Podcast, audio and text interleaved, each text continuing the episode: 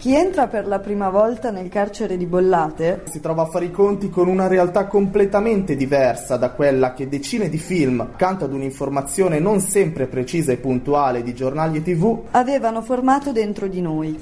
Io mi chiamo Pasquale Cafiero e sono brigadiero del carcere Oimè. Io mi chiamo Cafiero Pasquale, sto appoggio reale dal 53 e al centesimo catenaccio alla sera mi sento una straccia, per fortuna che al braccio speciale c'è un uomo geniale che parla con me, tutto il giorno con quattro infamoni brigati. Ad accoglierti, una volta superati i controlli di rito, alte mura, ma anche spazi verdi destinati a colloqui. Un lunghissimo corridoio, pieno di orologi che segnano ognuno un'ora diversa. Lungo il quale si incontrano alcuni poliziotti dall'aria non truce, anzi spesso sorridente. Uomini che chiacchierano e passeggiano e che fai fatica a pensare che siano detenuti. Giovani studenti come noi, dall'aria dall'area un po' smarrita. Donne dall'area impegnata e professionale, che scopri presto appartenere ad un folto esercito di volontari. Per fortuna c'è chi mi risponde, a quell'uomo certissimo immenso io chiedo consenso a Don Raffaele, un galantuomo che tiene sei figli, ha chiesto una casa e ci danno consigli, mentre assessore che Dio lo perdoni, prende le roulotte ci alleva i visoni, poi vi basta una mossa, una voce, che sto Cristo ci leva una croce, con rispetto se fatto le tre,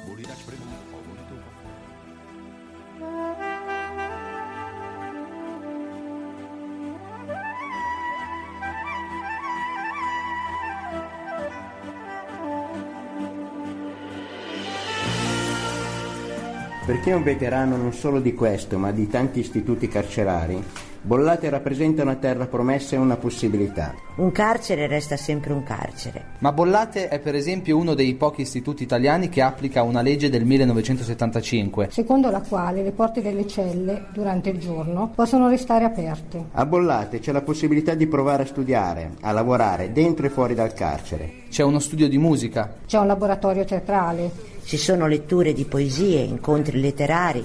Una radio, due giornali. Confinati qui dentro per pagare i nostri errori, alcuni o molti di noi intravedono l'occasione per inventarsi una nuova vita, per uscire dal circolo vizioso delinquenza carcere.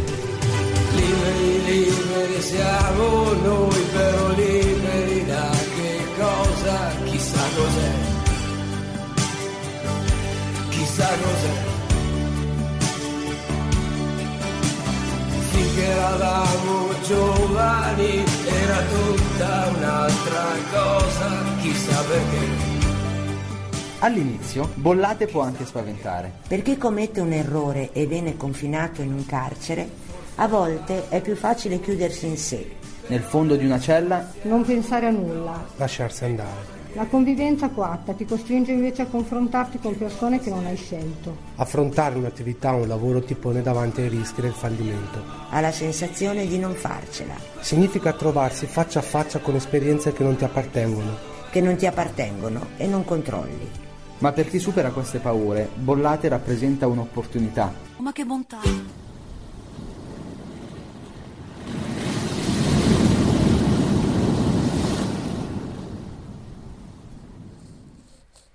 Siamo in onda, ok. Eh, non ho ancora attivato l'audio dei miei ospiti che sono qui con me, faccio una brevissima presentazione, questa è Rigonia. Oggi è il 17 giugno 2020, dico anche la data così mi do un tono. Sono le 13.04 così facciamo proprio i radiofonici fino in fondo. E siamo qui di nuovo eh, con l'associazione Il Contesto e il blog Dentro e Fuori per parlare eh, di realtà carceraria e abbiamo un ospite molto speciale con noi eh, che è Paolo Aleotti. Buongiorno Paolo, adesso sei in linea.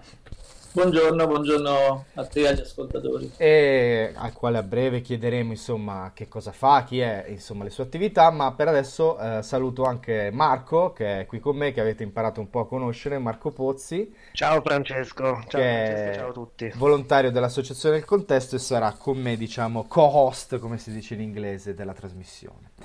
Allora, quello che avete sentito per cominciare è un estratto eh, di un documentario che si chiama Cibo in carcere, di cui naturalmente ci faremo dire meglio da Paolo, e, e io l'ho scelto perché in qualche modo ci toglie, come spiegavo a Paolo fuori eh, diciamo così, una piccola fatica, cioè di spiegare eh, che cos'è Bollate, perché il carcere di Bollate in Italia, come dire, eh, è investito di un'aura tutta sua e, e, a breve la scopriremo. Però per cominciare, per tornare un attimino sui nostri binari, ti coinvolgerei Paolo per sapere innanzitutto chi sei e che cosa fai?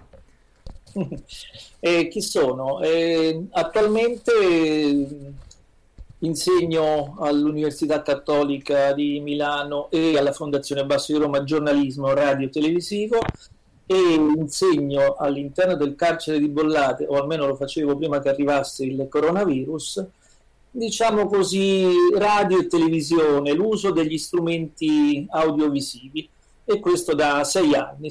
Sei anni fa sono stato chiamato da Antigone, questa associazione culturale eh, che, che, porta tanta cultura in carcere, nelle carceri italiane, mi hanno chiesto appunto di insegnare, di accostare i detenuti e le detenute al, agli strumenti della radiotelevisione.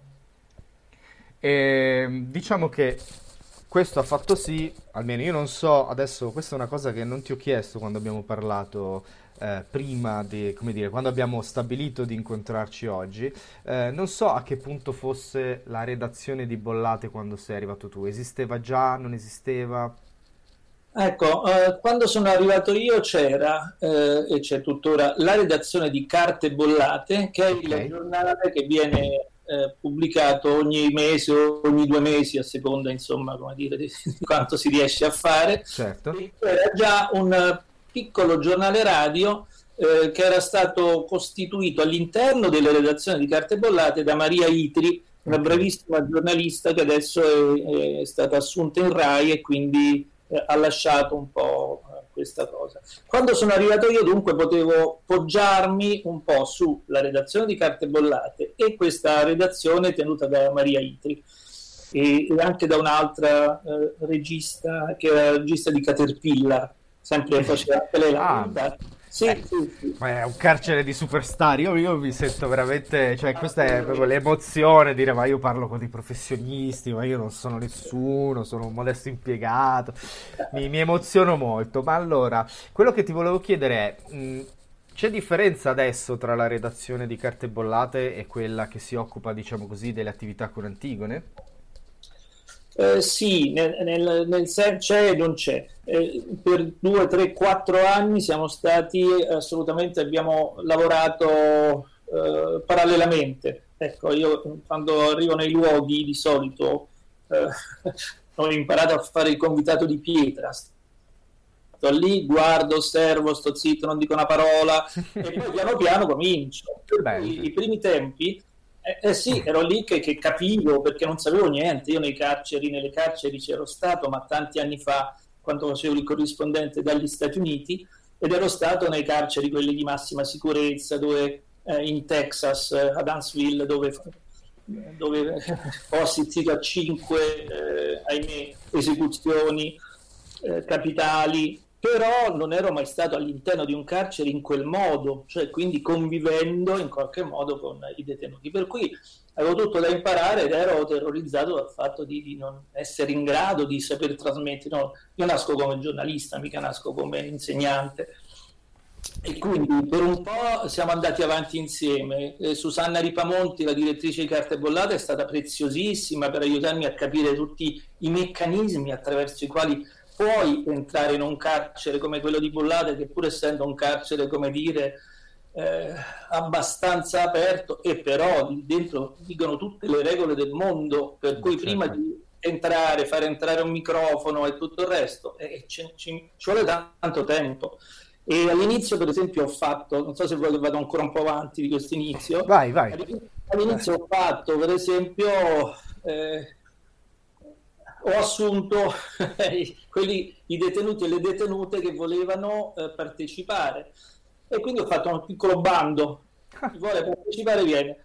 Tra nel reparto maschile vogliono partecipare tutti perché sono furbacchioni, perché hanno poco da fare, perché pensavano che gli convenisse, che dopo gli avrei parlato bene di loro in direzione e tutto il resto. Al femminile non voleva venire nessuno perché poi il femminile nelle carceri in generale e lì anche in particolare gli umori sono diversi, cioè c'è meno accettazione del carcere in quanto tale e quindi anche meno voglia di disperdersi in cose che, delle quali teoricamente non gliene frega niente. Dopo un po' però sono riuscito a, eh, a, come dire, a, a creare una bella redazione di una 25 persone circa, 15 uomini, 7, 8, 9 donne, alle quali pian piano ogni anno aggiungevo però 6, 7, 8 studenti della eh, Cattolica che venivano a integrarsi ai detenuti. Quindi facciamo un lavoro di redazione che era bellissimo, stavamo lì teoricamente due ore, poi tre, quattro, perché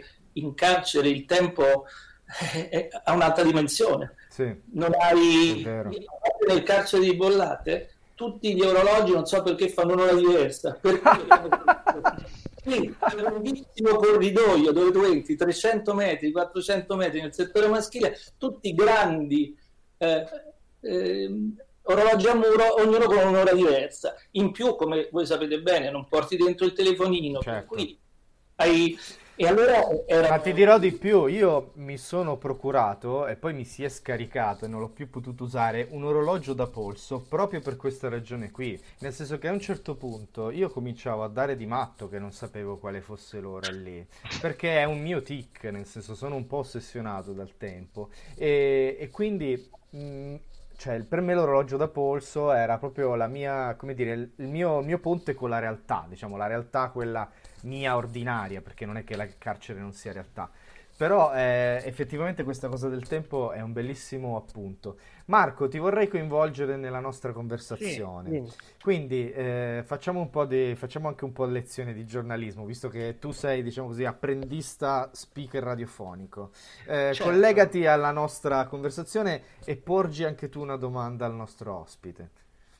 Certo, guarda, Pony, non quando, quando hai parlato della redazione, perché noi eravamo stati, io qualche anno fa l'avevamo conosciuta Maria Itri, ed eravamo stati ad una riunione di redazione effettivamente un sabato a Bollate, e che immagina la sensazione che hanno tutte le persone che hanno fatto volontari in un altro carcere quando entrano in, in Bollate, effettivamente c'erano delle cose abbastanza quasi, quasi incredibili, e, e anche ascoltando le puntate tue quelle che poi abbiamo mandato in onda, che le manderemo, stamattina ne parlavamo con Francesco e, e, e, si vede che sono realizzate proprio in maniera molto diversa, cioè ad esempio ci sono molte più persone che collaborano ad una puntata rispetto alle nostre e quindi anche delle puntate secondo me si respira che c'è una maggiore libertà di, di movimento e di interazione tra le persone. Noi ad esempio entriamo solamente un giorno alla settimana ed è fatto solamente in una sezione. La redazione nostra non è fissa, è molto volante. Se quella volta, quella mattina, ci sono degli altri impegni o c'è il sacerdote sotto che celebra messa, noi entriamo e stiamo da soli. Sì, la nostra redazione in realtà è il tavolo. Chi viene al esatto, tavolo diventa, esatto, diventa siamo, parte siamo della redazione. Un esempio di smart working carcerario o di sharing carcerario in cui chi c'è quel giorno c'è, si collega e, e viene. Mi aggancerei Uh, di, di, di Marchio, scusami. No, no, volevo chiedere invece voi come lavorate come redazione, perché immagino che siate un po' più solidi e forse strutturati. Insomma, ai tempi di Maria Utri, eh, di, quando sono arrivato io, dunque sei anni fa, eh, Maria poteva utilizzare la redazione di carte bollate, che è una stanza nella qua- adibita solo a carte bollate, dove eh, la redazione di carte bollate si riunisce di solito una o due giorni a settimana, però negli altri giorni quella stanza è chiusa a chiave e le chiavi eh, possono averle le persone che si occupano di carte bollate. Quindi Maria aveva questa stanza sulla, nella quale poteva appoggiarsi. All'epoca il giornale radio era un po' diverso da quello che poi abbiamo fatto noi recentemente, perché era proprio un giornale radio con tante notiziole, con eh, tutto quello che succedeva. Noi da un po' di tempo, anche per questioni che, dire, di persone che ci sono o che non ci sono, perché poi voi come sapete i detenuti vanno e vengono, certo. per fortuna alcuni escono, altri non hanno più voglia e così via. E, o quel giorno hanno qualcosa da fare, appunto, se non è il prete e l'avvocato. E, e, e allora, eh, noi abbiamo scelto una cosa un po' più diciamo tematica, facciamo sempre 5 minuti di giornale radio, però molto spesso andiamo su eh, l'8 marzo, sta avvenendo l'8 marzo, ragazze che facciamo sull'8 marzo, eh, c'è eh, qualche cosa che succede dentro il carcere, apre il cinema, allora vediamo, il giorno dell'apertura qualcuno riesce ad andare, bisogna farsi dare i permessi andare lì, però arriva Salvatores, allora qualcuno che possa intervistare il, il, regista mitico che viene dentro il carcere e così via. Quindi siamo andati un po' più a tema, diciamo così. All'epoca la redazione era mista. Okay. E dopo un paio di anni che noi lavoravamo insieme, i primi due anni abbiamo fatto solo radio e poi io piano piano, sai come sono queste cose, ho cominciato a chiedere di portare un piccolo, una piccola telecamerina, mi hanno detto di sì, con la telecamerina facciamo solo delle riprese di lavoro, solo per documentare quelle... Alla fine però abbiamo chiesto il permesso di fare anche un documentario televisivo, che infatti è stato fatto, è andato in onda per il TG2 dossier, è andato molto bene. Ed era mista la, la, la redazione. È, è successo un incidente interno, non interno a noi, ma insomma, eh, per cui eh, il fatto è che una detenuta è rimasta incinta eh, ah.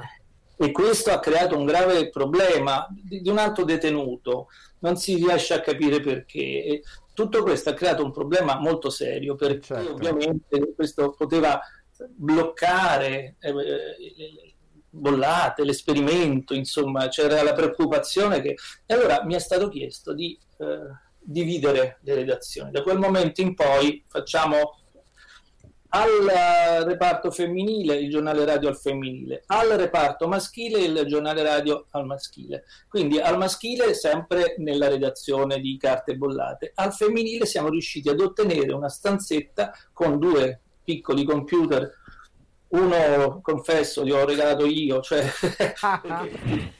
è normale, cioè, dove si riescono ad ottenere le cose, in questo momento c'è la Cisco che sta facendo delle insegna a, a, utilizzare i computer e ha messo a disposizione un paio di computer, quindi insomma pian piano si utilizzano le cose che ci sono e quindi diciamo che sia un po' differenziata.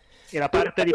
Ah, scusa. Per finire solo la risposta alla domanda di Marco, quindi a questo punto noi abbiamo fatto una cosa, io entro, entravo finché si può entrare al lunedì mattina e stavamo insieme prima al femminile e poi al maschile. Al martedì, quando c'è la riunione di carte bollate, tornavo e con alcuni dei redattori che sono sia redattori di carte bollate sia redattori del giornale radio ci mettevamo da una parte e magari finivamo il lavoro che avevamo iniziato il lunedì.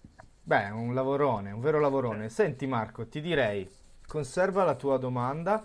Eh, io certo. manderei uno, un altro dei contributi realizzati a Bollate, eh, quello dedicato a un concetto che in realtà è molto attuale eh, nel momento in cui appunto affronti una condizione difficile come quella della detenzione, che è quello della resilienza. Eh, qui declinato in un modo molto simpatico, se vogliamo così dire.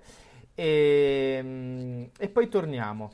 Io sono molto affascinato anche perché nel documentario che vi abbiamo sentito c'è un piccolo spazietto eh, dedicato sull'argomento che io volevo approfondire, che è quello del, appunto, del carcere femminile. E magari poi chiederò a Paolo di entrare un po' in questo ambito, perché è un ambito eh, a tratti misterioso, ma prima il contributo.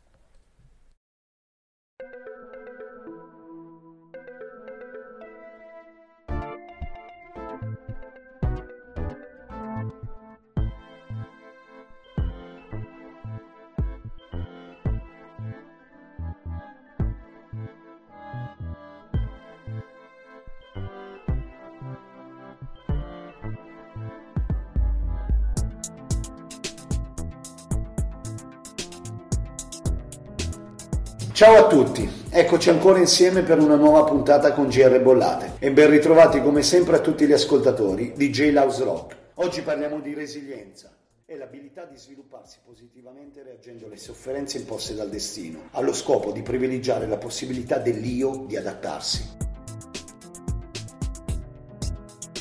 Io la resilienza ce l'ho abbastanza innata non sapevo di averla perché non sapevo cosa fosse la, la, resilienza. Poi andando avanti nella vita, quando poi ho scoperto cos'è la resilienza, dico, ah ecco, allora si può dire di me che sono una persona resiliente. Perché questo? Perché sono una persona abbastanza dinamica e soprattutto che nella sofferenza e nelle difficoltà non abbassa la testa, ma anzi viene stimolato da questa nuova prova. È una sorta di approccio alla vita, al posto che lasciarsi demoralizzare, abbattere, bisogna tirare sulle maniche la testa e darsi da fare.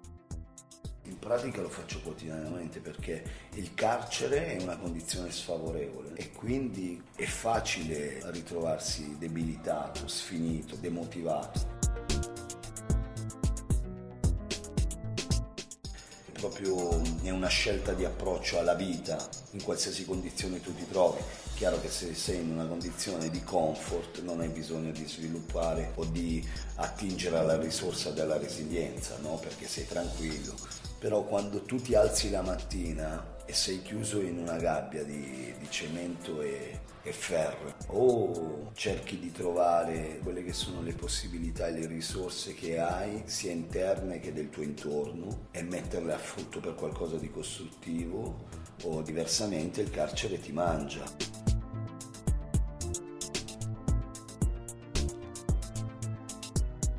In carcere c'è il fattore tempo che, ancor più che nella vita esterna, può diventare un gran tiranno, che tu psicologicamente in carcere sei in una condizione di attesa. E allora il tempo in abbondanza, vuoto, ti opprime, ti sfinisce, no? Sì, ti fa pesare la tua condizione un approccio resiliente, il mio approccio è non vivere il tempo come un nemico, ma vivere il tempo come una risorsa, come un alleato.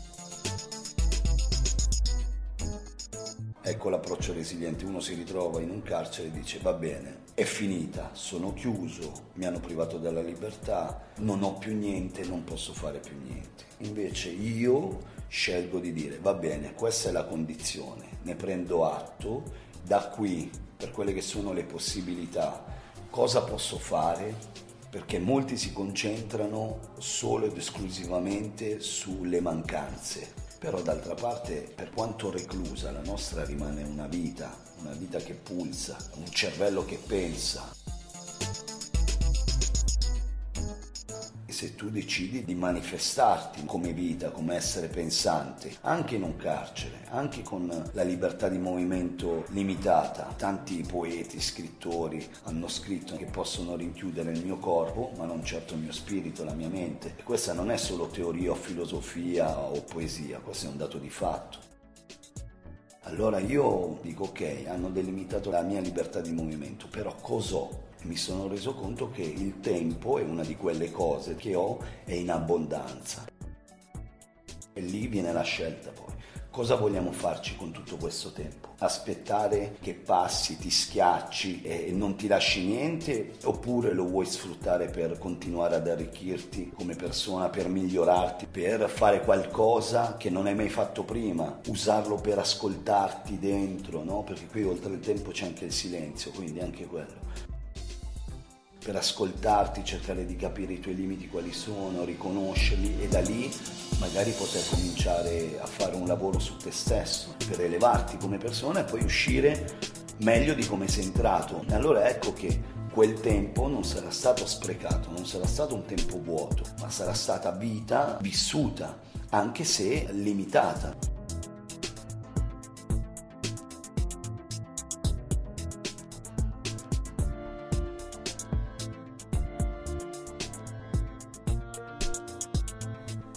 Siamo tornati in onda eh, sfruttando questo lungo fade out di questo file dedicato alla resilienza dove si, abbiamo ascoltato, ci raccontava Paolo, una delle superstar, diciamo, della, della, redazione radiofonica di Bollate che si chiama Vincenzo, se ho capito bene. Vincenzo. Che in effetti è una voce che torna, si sente, rimbalza, si sente, perché a volte prendi la persona motivata e quella persona, diciamo così, eh, a noi è capitato, con, è capitato con il blog che ogni tanto, come dire, mh, incontri il detenuto grafomane. E quindi ad un certo punto il blog sembra un'opera monografica di un singolo autore, il quale però effettivamente eh, riesce a trovare nella scrittura, in questo caso nella radio, uno sfogo, cioè cap- il canale che cercava probabilmente, con, anche affannosamente, probabilmente visto l'intensità con cui poi lo utilizza, per raccontarsi e per raccontare e in qualche modo sono persone che sono anche un po' una benedizione perché poi come ci raccontavi tu c'è molta diffidenza eh, naturalmente gli uomini sono più sono più come dire eh, adesso magari ne parliamo di come sono gli uomini rispetto alle donne all'interno del carcere. Prima però avevo bloccato Marco quindi Marco procedi pure con la tua domanda per Paolo La domanda era una più particolare, nel senso se voi fate il montaggio delle puntate anche in, uh, in carcere, perché noi una cosa che volevamo fare è poter, uh, siccome dentro al polo universitario ci sono dei PC offline, installare dei software di montaggio e ovviamente insegnare a loro come montare una piccola puntata. Poi questo non l'abbiamo fatto, quindi il montaggio lo facciamo a casa. E quindi se voi lo fate dentro il carcere, poi la seconda, se invece al di là dei, del montaggio, se avete anche dei, dei PC o dei mezzi per poter recuperare dall'esterno i materiali su cui costruire la puntata. Nel senso che noi se decidiamo un tema della puntata, poi siamo noi da fuori che stampiamo delle fotocopie, internet e, e portiamo dentro. Voi come, come fate? diciamo su quest'ultima parte siamo uguali identici ah. anche, anche, noi se c'è da fare una ricerca o qualcosa del genere gliela facciamo noi fuori e gliela portiamo dentro per quanto riguarda il montaggio diciamo che c'è un regime misto prima con Maria e con eh, adesso non riesco a ricordare il nome della regista di Caterpillar comunque una bravissima e eh, erano state fatte un po' di lezioni e quindi c'erano due o tre eh, sia detenuti che detenute che erano in grado di montare e oh. quando sono arrivato io anche per i primi tempi è stato sempre così e eh, cibo in carcere tutto montato da loro. Io non ci ho messo una mano ma com'è vivere, com'è lavorare in un carcere come quello? Cioè, perché io mh, sento questi racconti e sono molto colpito, nel senso che eh, ho come la sensazione che comunque questo regime di bollate dove, come dire, sono concesse... Eh, non so se concesse sia il termine giusto, utilizzerò concesse, eh, questa possibilità di fare così tante attività, come abbiamo sentito anche dalla clip, eh, se queste possibilità eh, diano alle persone che sono all'interno eh, dell'istituto anche un diverso rapporto con le opportunità di imparare le cose. Nel senso che se io proponessi di fare Audacity a uno dei detenuti che conosco, al quale sono legato da tanto affetto, so bene che lui mi dirà: Ma guarda, eh, nella vita ho altri problemi, e proprio di imparare Audacity non mi interessa. E invece mi sembra che a Bollate ci sia una voglia di mettersi in gioco un po' diversa. Ecco, eh, uno dei numeri di carte bollate è stato dedicato anni fa proprio a questo, al fatto eh, se, carte bolla- se bollate è un, un, un carcere, come dire, a 5 stelle, oppure è un carcere come gli altri all'interno del quale però ci sono delle opportunità. Credo che sia vera la seconda cosa, il che significa che, se posso utilizzare per radio il termine che è stato usato anche su carte bollate, c'è tutta una parte di fancazzisti, loro, che autochiamano loro, che non hanno nessuna voglia di mettersi in gioco, perché poi eh, ricominciare, eh, partecipare, significa mettersi in gioco, significa certo. sentirsi bene, ma anche da me, perché io ovviamente quando entro dentro ho tutto un atteggiamento di grande prudenza, tutto il resto. Detto questo faccio il mio lavoro, per cui se se fanno casino, se mi arrivano tardi, se mi fanno andare inutilmente, glielo dico, dico mica io vengo da Roma così perché mi diverto, lo faccio perché mi fa piacere per voi, ma se fa piacere a voi, se no lasciate perdere. Quindi è stessa cosa eh, Susanna eh, con i redattori di carte bollate, per cui si è creato da un certo punto di vista un rapporto di fiducia e anche di idea che ci si può, non dico riscrivere una biografia, ma si può ricominciare da capo. Ti voglio dire solo una cosa, il montatore di, di, di cibo in carcere. Antonio, lui è uscito perché finalmente è potuto uscire pur essendo stato accusato di omicidio, ma insomma eh, gli hanno dato la semilibertà e poi adesso è, è fuori. Fa, eh, lavora per una cooperativa per il comune di Milano come montatore, cosa che ha imparato dentro il carcere di Bollate. Queste sono delle lezioni che ovviamente quelli che arrivano imparano e dicono cavolo, ora forse qualcosa c'è. È un lavoro terribile ogni giorno, come dire, passare attraverso il dolore, voi lo sapete, lì dentro c'è dolore, c'è sofferenza, c'è cinismo, c'è difficoltà e tutto il resto. E però trasmettere tutto questo. Dico la verità che siamo anche un gruppo di persone molto appassionate, come forse si sente anche dal mio tono, no? Sì, assolutamente. Io vorrei, vorrei, creare un ponte, adesso abbiamo, è come uno Shanghai, abbiamo messo tante cose sul tavolo, vorrei provare a, a, a, a, unirle con un filo. Nel senso che noi abbiamo parlato del tempo, cioè di questa sospensione assoluta del tempo, e abbiamo parlato anche del rapporto tra opportunità, ma anche eh, l'opportunità che però è filtrata da, dall'esperienza, quindi io vedo l'opportunità, se riesco in qualche modo, prima ancora di cogliere l'opportunità, a sopravvivere alla mia esperienza dolorosa. Quindi ci sono queste due dimensioni, cioè un tempo che non sembra passare mai, sebbene scandito molto severamente, un ricordo, cioè un'esperienza che comunque mi mette in difficoltà rispetto a quello che sto facendo, rispetto a quello che sono stato, e voglio aggiungere un altro ingrediente, e cioè tornare indietro a quello che dicevo prima, cioè al rapporto tra la detenzione maschile e la detenzione femminile. Cioè, eh, come, vivono, cioè, come vivono l'esperienza della detenzione gli uomini e le donne abollate?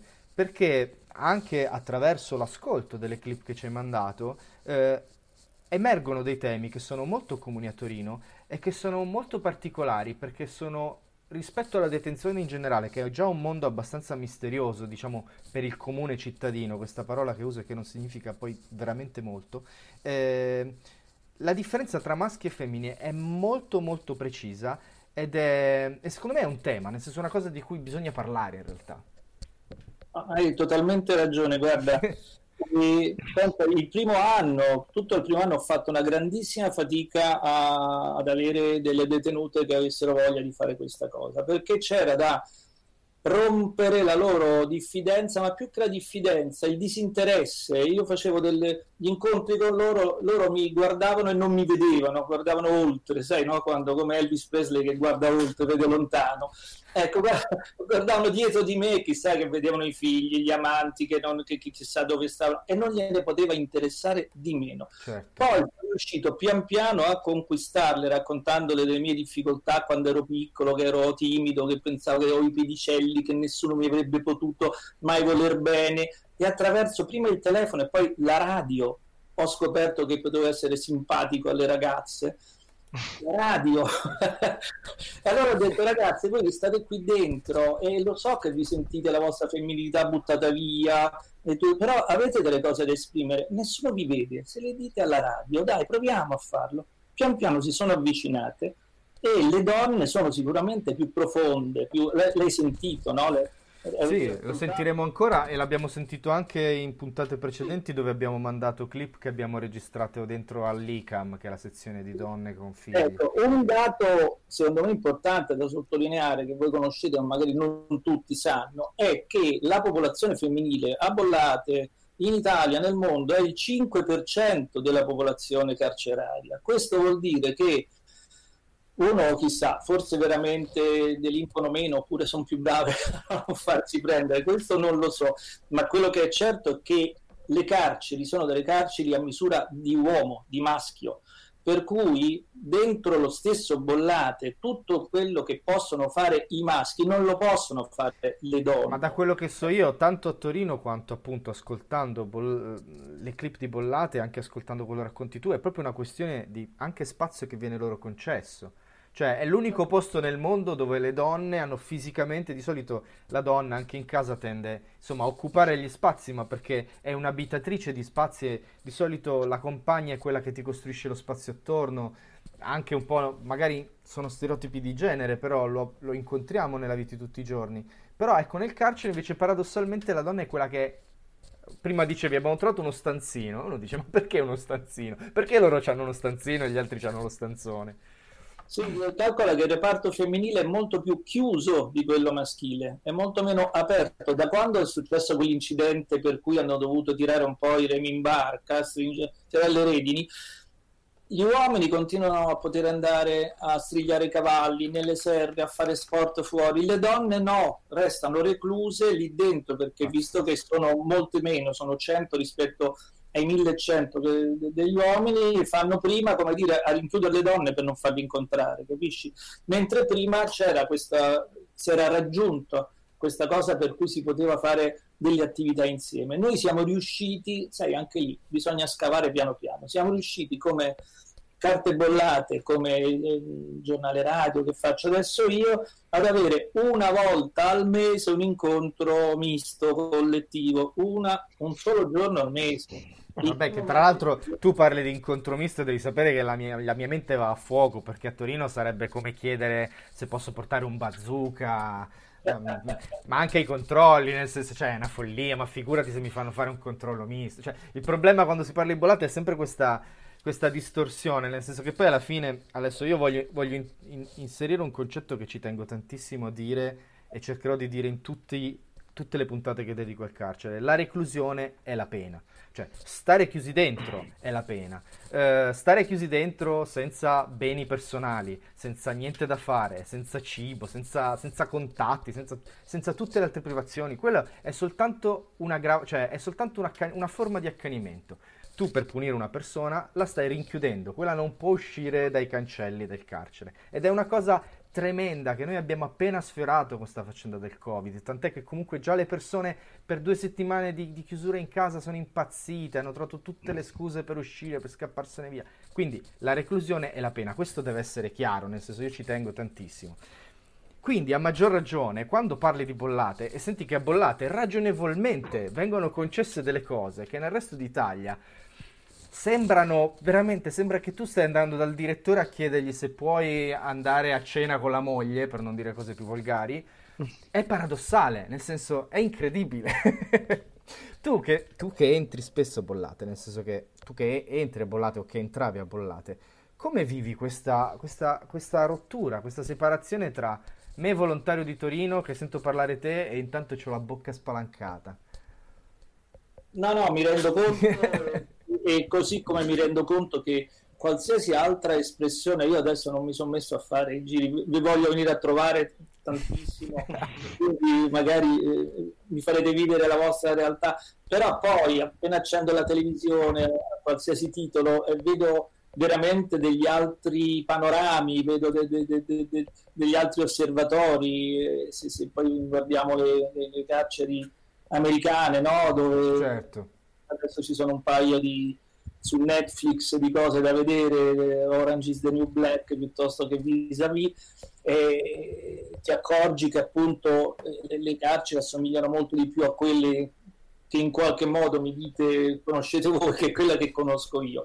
Detto questo, però lì dentro c'è comunque questa idea, diciamo, l'idea portante, questa cosa che, che conta, a bollate, è l'idea della responsabilità cioè la direzione di Bollate punta moltissimo sulla responsabilità dei volontari, dei detenuti, della eh, polizia penitenziaria, cioè riesce a fare eh, un lavoro di responsabilità tanto che durante il periodo del coronavirus, quando hanno chiuso come era giusto fare, eh, perché altrimenti sarebbe stato un delirio, i, i detenuti di carte collate, i miei detenuti del, del corso di ci hanno scritto delle mail, perché lì si possono scrivere delle mail che rimbalzano attraverso una cooperativa esterna che viene vista, insomma, ci hanno scritto per dire noi vogliamo continuare a fare il giornale. Vuol dire che eh, c'è l'acquisizione, capisci, eh, di una... E, e, l'hanno fatto da dentro senza di noi, fidandosi dei consigli che noi dall'esterno gli mandavamo di rimbalzo. Ma infatti è una cosa che a me ha colpito moltissimo, io seguo carte bollate su Facebook eh, ed è uscita nel bel mezzo dell'emergenza la notifica, la notizia che usciva il numero. Eh, e io, io ero allucinato, ho pensato ma come cacchio hanno fatto a fare adesso il numero di carte bollate? Adesso mi racconti come hanno fatto ed è molto interessante e io coglierei l'occasione per mandare un altro contributo che è quello che parla della festività dell'8 marzo, così chiudiamo un pochettino eh, il, il, nostro discorso sulla femminilità in carcere. E, e poi vorrei affrontare con voi eh, l'argomento di come... In, cioè, vabbè, ve lo spiego dopo, intanto mando il contributo. Dai. No, ma fai benissimo. 100 volte come fai questa cosa qui, cioè la, la reclusione, Oggi la pena, il TGR cioè la pena è, Bollate in via tolgono la libertà e è trasmessa dal carcere della sezione femminile, abbiamo io due detenute, abituato, forse Gea e Agata, so. a cui chiederemo se hanno mai festeggiato la festa della donna. e che accezione danno a questo significato. Buongiorno a tutti, io sono Agata, io non ho mai festeggiato questa, questa giornata fuori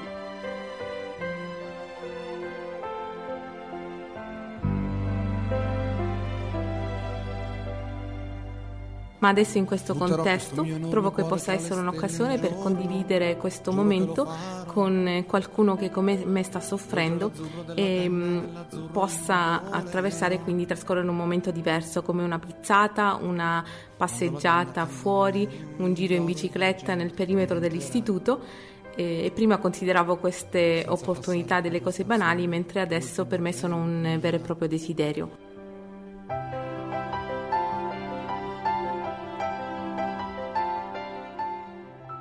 Ho imparato in quanto tale che in fondo una persona quando si conosce meglio lo si conosce soprattutto dopo, soprattutto ho capito che vincere non è solo raggiungere un traguardo, ma è liberarsi di un ostacolo che ti blocca e che ti permette di non raggiungere quella meta. Questo vuol dire ritrovare te stessa, volerti bene, conoscerti apprezzarti come sei in tutti i giorni dell'anno e non soltanto in questo giorno che è l'8 marzo e con le mani amore per le mani ti prenderò.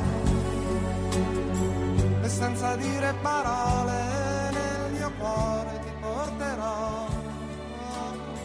E non avrò paura se non sarò bella come dici. Eh, ciao a tutti, io sono Gea e come Agata anch'io fuori non ho mai festeggiato questa festa ma ritengo che in questo particolare periodo della mia vita eh, sia necessario riscoprire, soprattutto per noi donne, all'interno di questo istituto uno spirito, spirito di solidarietà che un po' manca.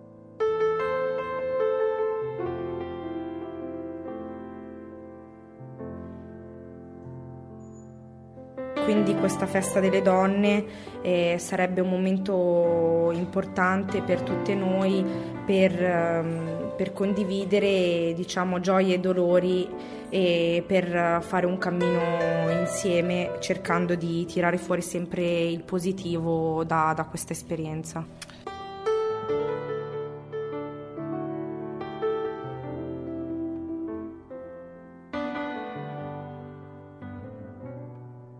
Ringraziamo le nostre detenute, abbiamo rilevato che fuori da questo istituto probabilmente festeggiare la festa della donna era ritenuto una festa un po' commerciale e non eh, si dava particolare significato.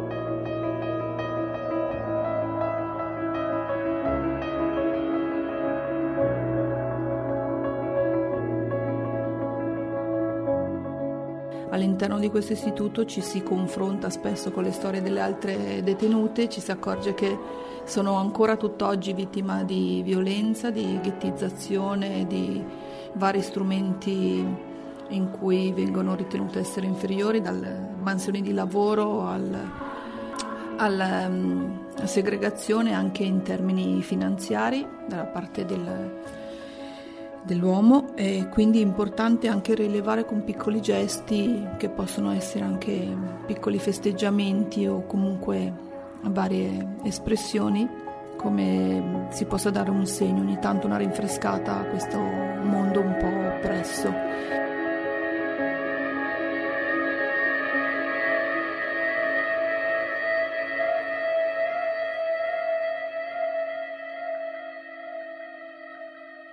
Eh, anch'io stessa fuori da qui festeggiavo scrivendo ringraziamenti agli uomini che eh, ogni giorno rendevano la propria donna o le proprie colleghe eh, portavano rispetto, tenevano un comportamento eh, consono a un, un rapporto paritario e mm, adesso mi sento invece in dovere di dover segnalare e tutelare le persone più fragili.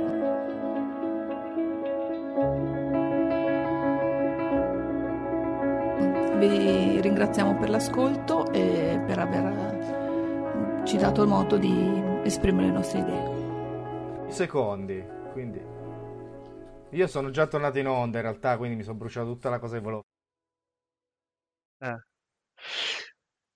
Una cosa agganciandomi a quello che dicevamo prima sugli, sugli spazi, eh, non solo maschili e femminili, ehm, io ricordo che avevo visitato Bollate tre anni fa e questo era quello degli spazi, una delle cose che aveva più colpito me e anche il gruppetto, eravamo tre o quattro che siamo venuti.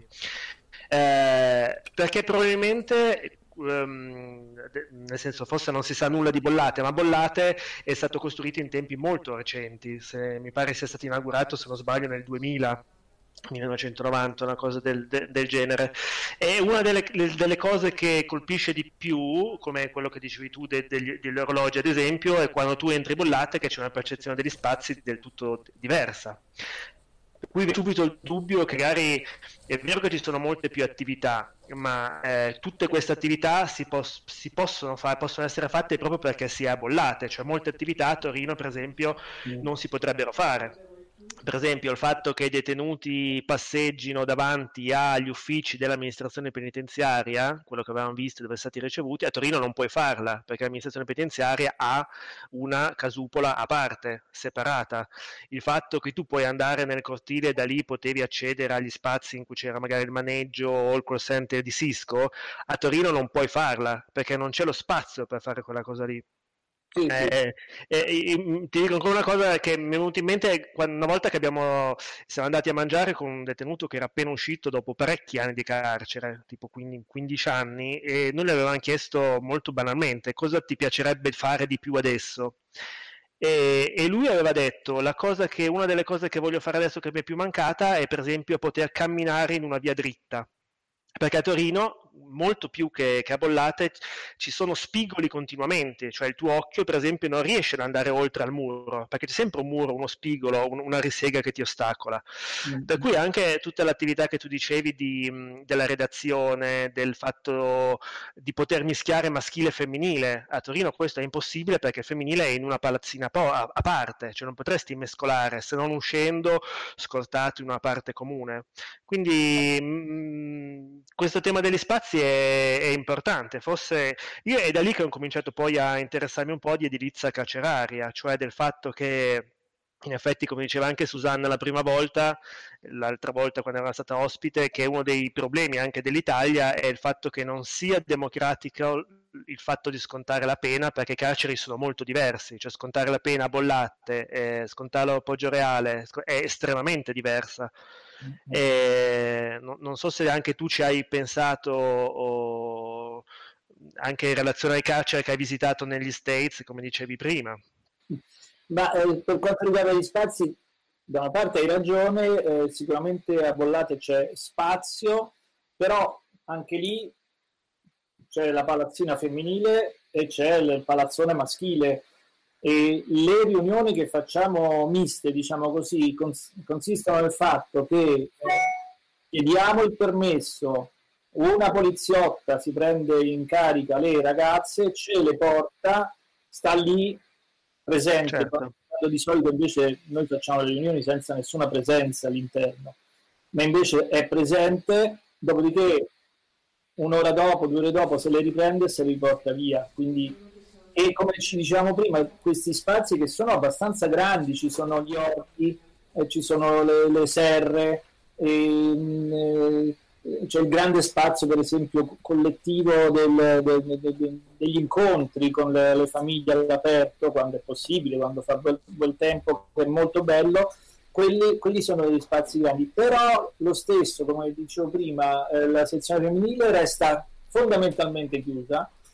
I maschi non è che possono andarsi in giro come gli pare, vanno in giro certo. nel loro reparto, lì c'è un corridoio, come dicevo prima, lungo lungo, con tutti gli orologi che segnano un'ora diversa, quindi senza spigoli, che però aprono sui sette reparti maschili e quindi sì, loro possono eh, percorrere questi corridoi, ma possono uscire da lì solo se la consegna che è il permesso perché hanno alcuni di loro che, che dopo un po' ottengono il nostro fotografo può uscire a, a fare e andare nella zona dove c'è il lavoro, ci sono dei call center, c'è appunto la Cisco, e nella zona dove c'era il teatro, adesso lo hanno rifatto insieme al cinema e così via. Diciamo ecco, hanno la possibilità di accesso, ma non è che sia una roba che stanno sempre lì tutti in giro a spasso. Certo, questo, sì. Questo, questo è tranquillo. È vero che possono uscire, hanno comunque la sorveglianza è soffusa e diffusa, ma c'è. Non li vedi in giro, i poliziotti stanno così tranquilli da una parte, ma c'è una sorveglianza, ci sono le telecamere comunque che ti guardano, per cui se durante le, le, riunioni diciamo miste eh, un detenuto si avvicina di più a una detenuta, faccio, faccio dire, o anche uno di noi, lei ti dice guarda che ci vedono, quindi eh, capito, cioè, anche lì c'è, c'è, c'è, c'è, però ripeto che c'è molta molta tentativo di assunzione di responsabilità, di far assumere responsabilità ai detenuti e anche a chi poi viene da fuori, insomma. Io, visto che vedo che siamo vicini, insomma, nostra, al termine della nostra diretta, eh, volevo eh, chiederti, eh, Paolo, eh, approfittando anche di questo argomento degli spazi, eh, di raccontarci eh, del documentario Il cibo in carcere, perché secondo me ra- raccoglie un po' tante suggestioni che abbiamo attraversato oggi, perché come ci dicevi fuori onda, tra le varie cose che si raccontano in questo documentario, tra l'altro dici anche se c'è modo di ascoltarlo per intero in qualche piattaforma. E avete anche avuto modo di partecipare a una specie di pranzo della domenica, diciamo, e comunque si parla anche del pranzo della domenica e si parla della convivialità, si parla della con- condivisione degli spazi e del modo in cui lo, il cibo stesso eh, in qualche modo è uno strumento per creare condivisione degli spazi. E inoltre c'è un'altra cosa ancora che ti lascerò raccontare a te, eh, c'è il, il, racconto appunto, cioè possiamo dire che questo documentario è veramente la somma del lavoro redazionale che tu hai realizzato, che ci sono studenti, ci sono detenuti mescolati assieme e soltanto alla fine tu capisci chi fa che cosa. Noi avevamo deciso di eh, abbiamo fatto un primo documentario. Se vuoi, tu dicevi prima della possibilità di ascoltarlo per intero, io ci tengo molto, per cui se vi fa piacere ve lo metto a disposizione. Grazie. Anche il primo, che potrebbe essere interessante, il primo audio documentario che abbiamo fatto è molto più classico, è molto più con cupo, è molto più con loro che raccontano con voce rotta che cosa pensano di notte e così via. E perché ci pareva giusto raccontare che cosa fosse eh, bollate. Nel secondo eh, abbiamo cominciato a ragionare e discutere insieme, approfittando appunto della presenza dei ragazzi della Cattolica e quindi i, i, diciamo i, il dialogo, il confronto è diventato molto più pimpante, fresco, per certo. cui ci siamo detti ma possiamo rompere le scatole, se vogliamo mandarlo in onda alla radio, possiamo rompere l'anima alla gente facendogli ascoltare solo i nostri lamenti lugubri e questo è stato pensato di no. E tanto è vero che abbiamo scelto insieme loro hanno scelto le musiche e le musiche sono delle musiche allegre, divertenti, sì. divertite, allegoriche, anche molto serie, cioè Liberi di Vasco Rossi che, che, che, la dice lunga, insomma, no? E lì per esempio a un certo punto si parlava di bollate come terra promessa e quindi qualcuno aveva detto mettiamoci, aiutami, chi è che fa terra promessa? Terra promessa, ah, era Mazzotti. Allora tutti hanno detto no, che siamo pazzi, mettiamo Vasco Rossi e così via. Dunque c'è stato tutto questo. Ne abbiamo discusso per giorni, per mesi, perché volevamo anche non dare la sensazione che, eh, che i carcere fosse un'esperienza felice, che, che, che, bello andiamo tutti in carcere anche se è bollate. Non è così, però contemporaneamente volevamo attirare l'attenzione. Dunque ci siamo messi a ragionare e discutere eh, perché il cibo in carcere perché era il 2015 e quindi c'era l'Expo 2015 e il tema era il, il pianeta e il cibo e da una parte, dall'altra perché parlando con tutti i detenuti e le detenute abbiamo scoperto che il cibo in carcere è una cosa importante e diversa. Le donne in carcere non hanno nessuna voglia di cucinare, non hanno nessuno per cui cucinare e non se ne importano niente di cucinare per se stesse per i maschi può diventare uno strumento di potere perché avendo le porte delle celle aperte possono cucinare chi cucina meglio acquista più clienti che vanno nella sua cella e è più, è più potente diventa una cosa di essere un boss. Dunque ci sono tantissimi aspetti attraverso questi aspetti però volevamo raccontare il carcere. Quindi per farlo siamo anche andati in, abbiamo avuto i permessi di andare in giro a fare le, le, le, le, domande, a fare le, questioni, a chiedere alla gente che cosa fai quando lavoro e tutto il resto. E tutto questo ci permetteva, eh, appunto, voi allibirete, però di andare in giro in gruppettini, eh, cinque detenuti e quattro studenti, andavamo in giro a fare le interviste nelle cucine e, e tutto il resto. E tutto questo si è concluso, eh, come dicevi tu, con un bellissimo, una pranzo, diciamo, eh, fatto da questo chef meraviglioso, bravissimo, e però purtroppo anche lui imprigionato perché ne ha commessa una piuttosto pesante, durante il quale ci ha fatto vedere lui come, come si può cucinare in carcere. Hanno preso delle scatole, le hanno rivestite di stagnola, hanno bruciato con, con la cenere ci hanno fatto vedere come si fa un forno sì. in carcere, perché mica ce l'hai un forno in carcere, c'hai al limite. Ecco, allora tutto questo è, è stata una roba veramente bellissima, di grande, di grande scambio, tanto che alla fine la, la, la, la, professoressa, diciamo così, che accompagnava, ha deciso di accompagnare i ragazzi, non voleva mai più andare via, voleva restare lì per quanto si era appassionata ed entusiasmata e quanto le dispiaceva lasciare delle persone con le quali era riuscita a scambiare delle cose così potenti, insomma. Devo dire...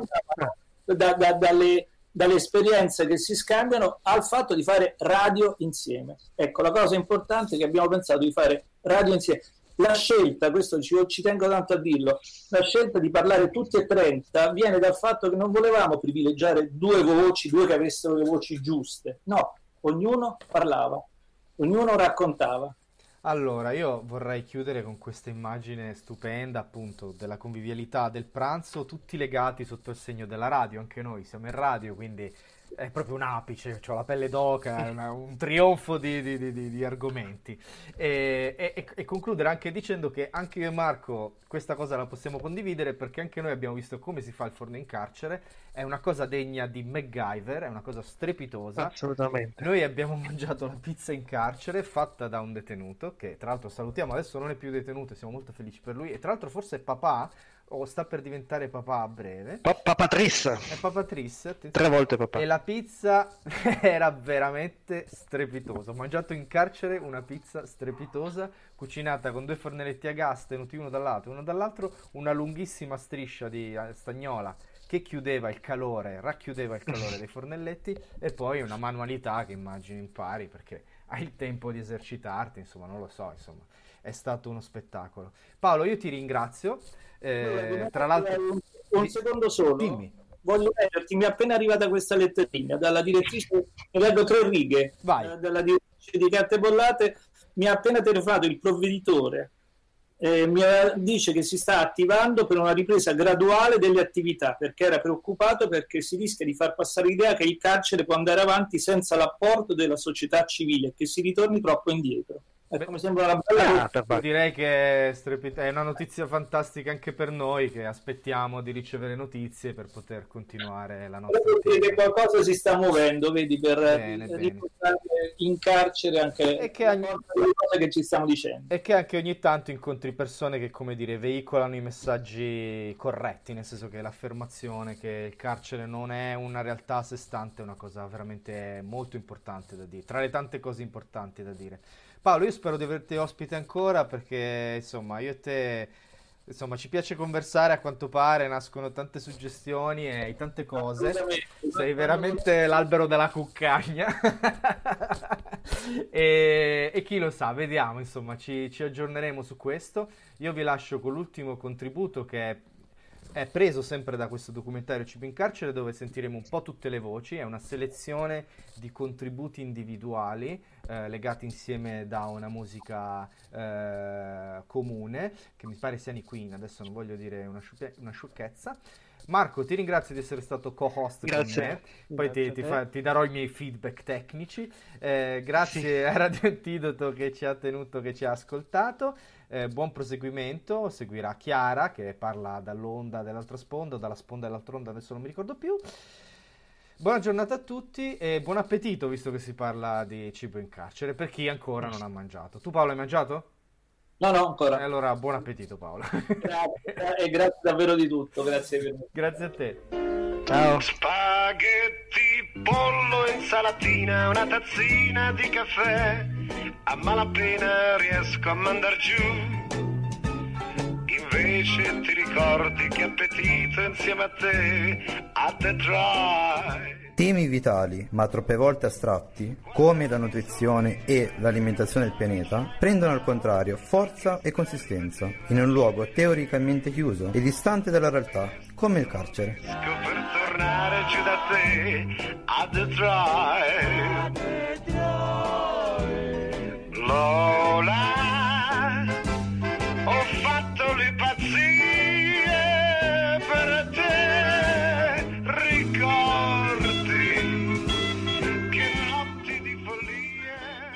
Il tema cibo in carcere è vastissimo. Sono lontani i tempi della ciotola infilata tra le grate delle celle medievali. Il carcere a misura d'uomo di Bollate sembra lontano dalle cronache di oggi. che parlano di sovraffollamento e delle difficili condizioni delle carceri italiane. Per questo, senza generalizzare, Abbiamo provato, ognuno di noi, a racchiudere il cuore del nostro documentario. Cibo in carcere, in pillole di radio individuali. Ecco le più riuscite secondo noi.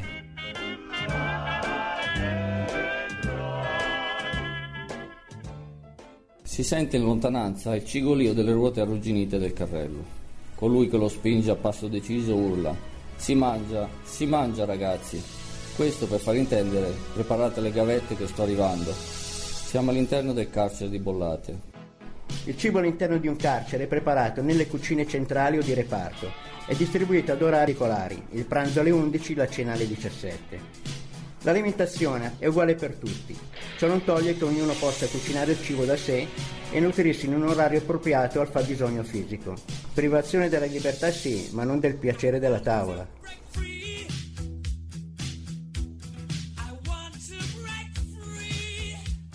Dimenticate le mense dei carceri hollywoodiani. Qui a Bollate le cose sono diverse. Ogni cella ha a disposizione una cucina, una piccola cucina, un antibagno come preferiscono definirla i ragazzi detenuti. Nulla a che vedere con le cucine di casa, solo un fornelletto da campo. Sì, esatto, quello con cui voi in campeggio non riuscivate neanche a far bollire l'acqua della pasta. Eppure, mettendo in campo ingegno, fantasia che fortunatamente non mancano e tempo, che purtroppo abbonda, si riescono a preparare ad esempio torte, pani, pizze e molto altro, senza poter disporre di un forno vero e proprio. Si è scocitato e messo in opera qualunque cosa. Praticando un foro del diametro di circa 10 cm nel ripiano inferiore di uno stipetto appeso a un'altezza di circa 20 cm da terra e rivestendo tutto l'interno di stagnola, se ne ricava un comodo forno alimentato da un fornello da campeggio piazzato a terra in corrispondenza del forno. La cura con cui si prepara il cibo e la condivisione fanno bene all'anima.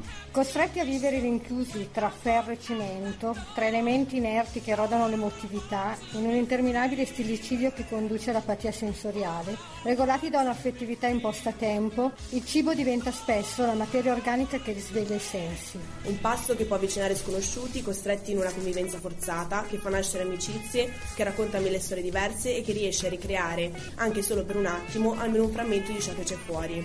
Cucinare è diventato più una sfida d'orgoglio, invece che solo una questione di sussistenza. Il cibo è potere, è vita. In ogni caso, se una volta ogni tanto ci si lascia un po' andare, tipo frittate oppure lasagne parmigiane o quant'altro, non fa sicuramente male.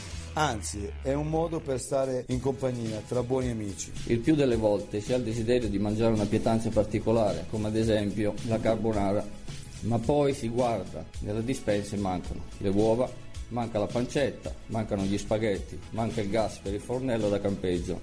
Allora cosa si fa? Niente, si bussa alla cella degli amici e nessuno ti dice di no, perché un piatto di pasta non si rifiuta nessuno.